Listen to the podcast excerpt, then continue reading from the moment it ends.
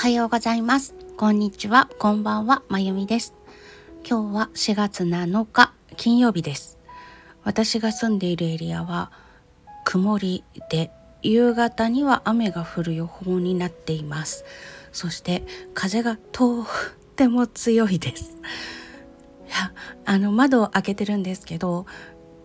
夫が外出する時に玄関を開けた瞬間に何て言うんですかあの吸引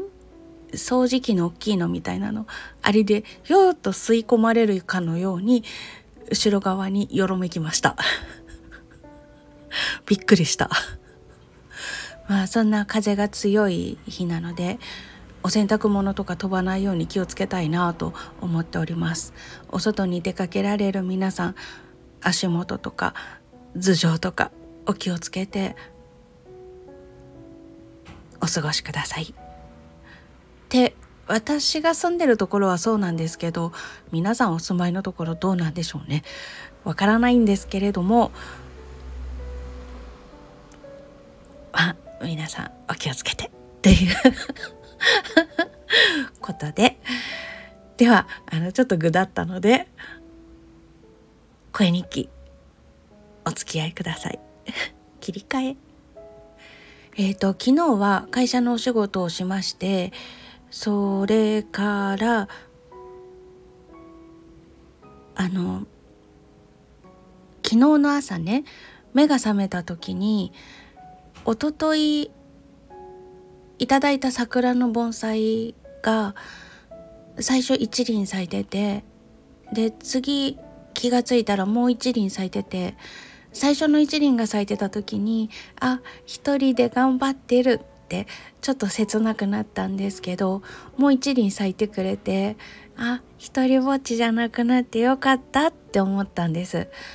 で昨日の夜あ朝目が覚めたらわっとまたいっぱい咲いててえ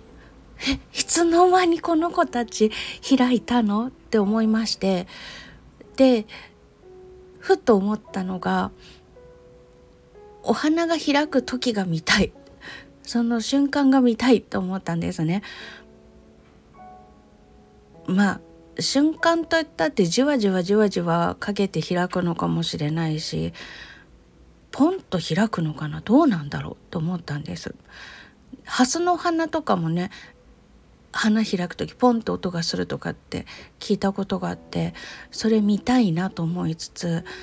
徒歩圏のところでハスの花が咲くところがないので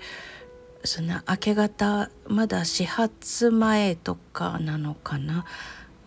からハスのお花がいっぱい咲いてるところ行けないよなとかね いろいろ考えててそういえばお花が咲く時って見たことないなって思ったんです。で夜の間桜さんたちどういう風に過ごしてるんだろうとかだいたい何時ぐらいに花が開き始めるんだろうって思ってでも徹夜ってできないんですね。してみたいなと思うんですけど高校生の頃とかはしたんですけど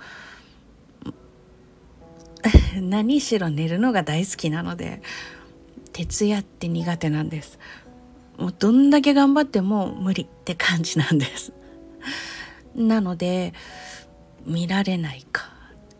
で最近夫が帰ってくるのが23時近いのでそれからご飯をまあ彼の分だけですけれども温めたりとかいろいろしてちょっとお話をしてなんてしてるとお布団に入るのが25時近いのが最近なんですね。まそんな感じですから明け方とかっていうのはもう爆睡してるわけです。だから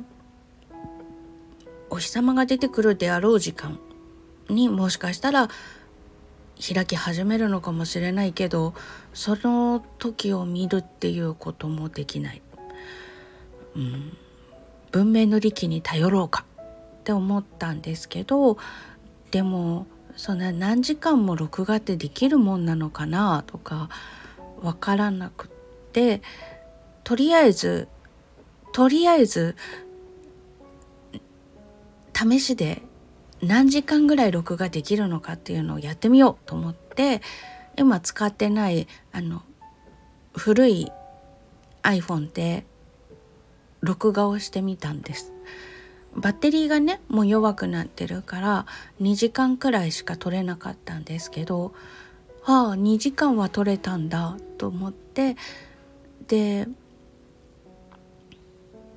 中を見てみたら開き始めて開くっていうところまで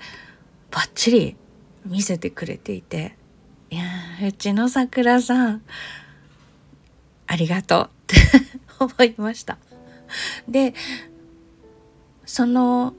花が開く時っていうのを見てたらものすごくこう神秘的だし吸い込まれるような気持ちになるしで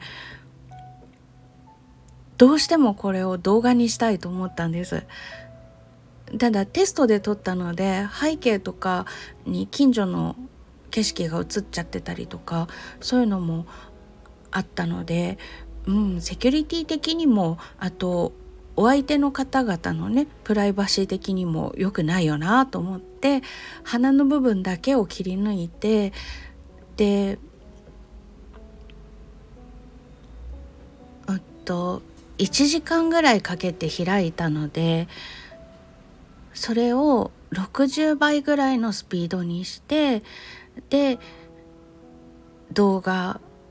にしました。でツイッターの方でもその映像だけ流したんですけどツイッターは、えっと、著作権の包括契約をしていないのでその BGM にどうしても使いたかった曲がまだご存命の作曲家の方なのでねなので使えないなということで YouTube の方に BGM をつけた動画をアップしてで Twitter の方は映像だけ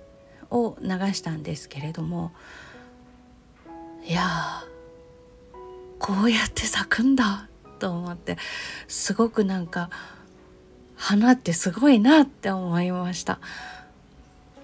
あの YouTube の方で概要欄のところにリンク貼っとくのでよろしければ見てください。えーと、BGM は轟千尋さんという若い女性の作曲家の方がいらっしゃって私すっごく好きな方なんですけどその方の「星降る町の小さな風景」という子供向けのピアノ曲集がありましてその中にある「桜の頃」という曲を弾きましたそれをつけた動画を作ったのであ あのお花が開くのをものすごい速いスピードでギュギュッとまとめて 流しましたっていうだけなんですけど花ってこんな風に咲くんだねと思ってちょっと私は涙がポロポロ止まらなくなるような感じだったんです。とてもとても神秘的でけなげでああこうやって美しい姿を見せてくれるんだななんて思ってありがたくなりまして作っちゃいました。そんなことをしている一日を過ごしました。今までにうちに鉢植えのお花ってなかったんですね。あのどうしてもこう面倒を見たくなりすぎちゃって枯らしちゃうタイプなんですよ。サボテンの面倒すら見られないっていうそんな感じで。どうしてもねなんかあのお水足りてるかなとか栄養足りてるかなと思ってなんか構いたくなっちゃって。それでダメにしちゃうタイプなんです。だから鉢植えのお花ってなくって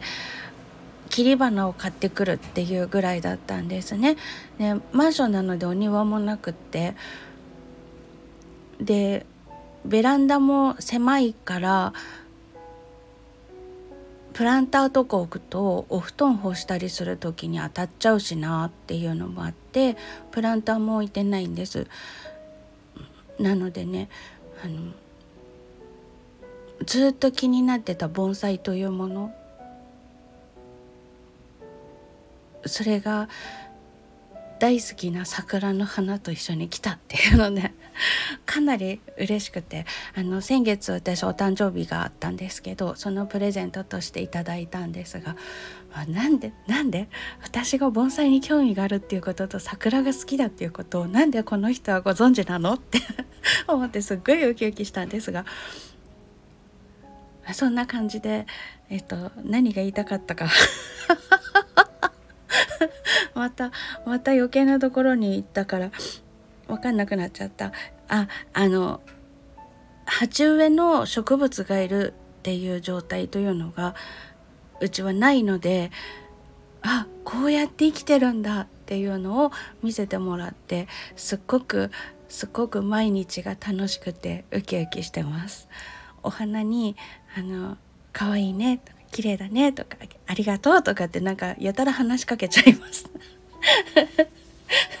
それでね今日ツイッターであのお花さんたちっていうのは隣に咲いてるお花松つぼみでもにやきもちを焼くことはあるのかなってふと思ったのでツイッターでそう書いたらあの多分お花はお花にやきもち焼かないと思うよってみんなそれぞれでちゃんといい塩梅に調整し合って生きてると思うよっていろんな言葉をいただきましてそっかそうだよねって思ったんです。そしてあの可愛いねとか綺麗だねとかありがとうっていう前にその前にみんなっていう言葉をつけようっていうヒントをいただきました。なんかね「ありがとう」だけを言ってると伝わってない子がいるんじゃないのかなって思ってちょっと不安だったんですけど「みんなありがとう」って言ったら多分あの桜さんの足元のところに白いちっちゃいお花も咲いてるんですけどその子とか苔とかも含めてみんなに伝わるかななんて思ってこれからはその盆栽さんに話しかける時には「みんなありがとう」とか「みんな綺麗だね」って言うようにしようと思いました。ということで今日もとてもウキウキしながらお花を眺めております。ありがとうございます。はいあそんな感じで植物がいる生活っていうのは素敵だなと思う昨今でございます。それでは皆様今日本当風が強いエリアの方は足元とかあとなんか飛んでくるといけませんのであ頭上？頭とかって言いそうになった。っていうか言っちゃった。頭上とか気をつけてお過ごしください。そうでないエリアの方もなんか今日ちょっとね空気がすごい湿っぽくってうんなんか生ぬるい感じがしてちょっと息苦しい感じなので皆さんあの気温だったりとか息苦しさだったりとかいろいろとお気をつけてあと気圧的にちょっと辛くなるかもしれないから気をつけてお過ごしください。素敵な一日を。最後までお付き合いいただきましてありがとうございました。それではまた。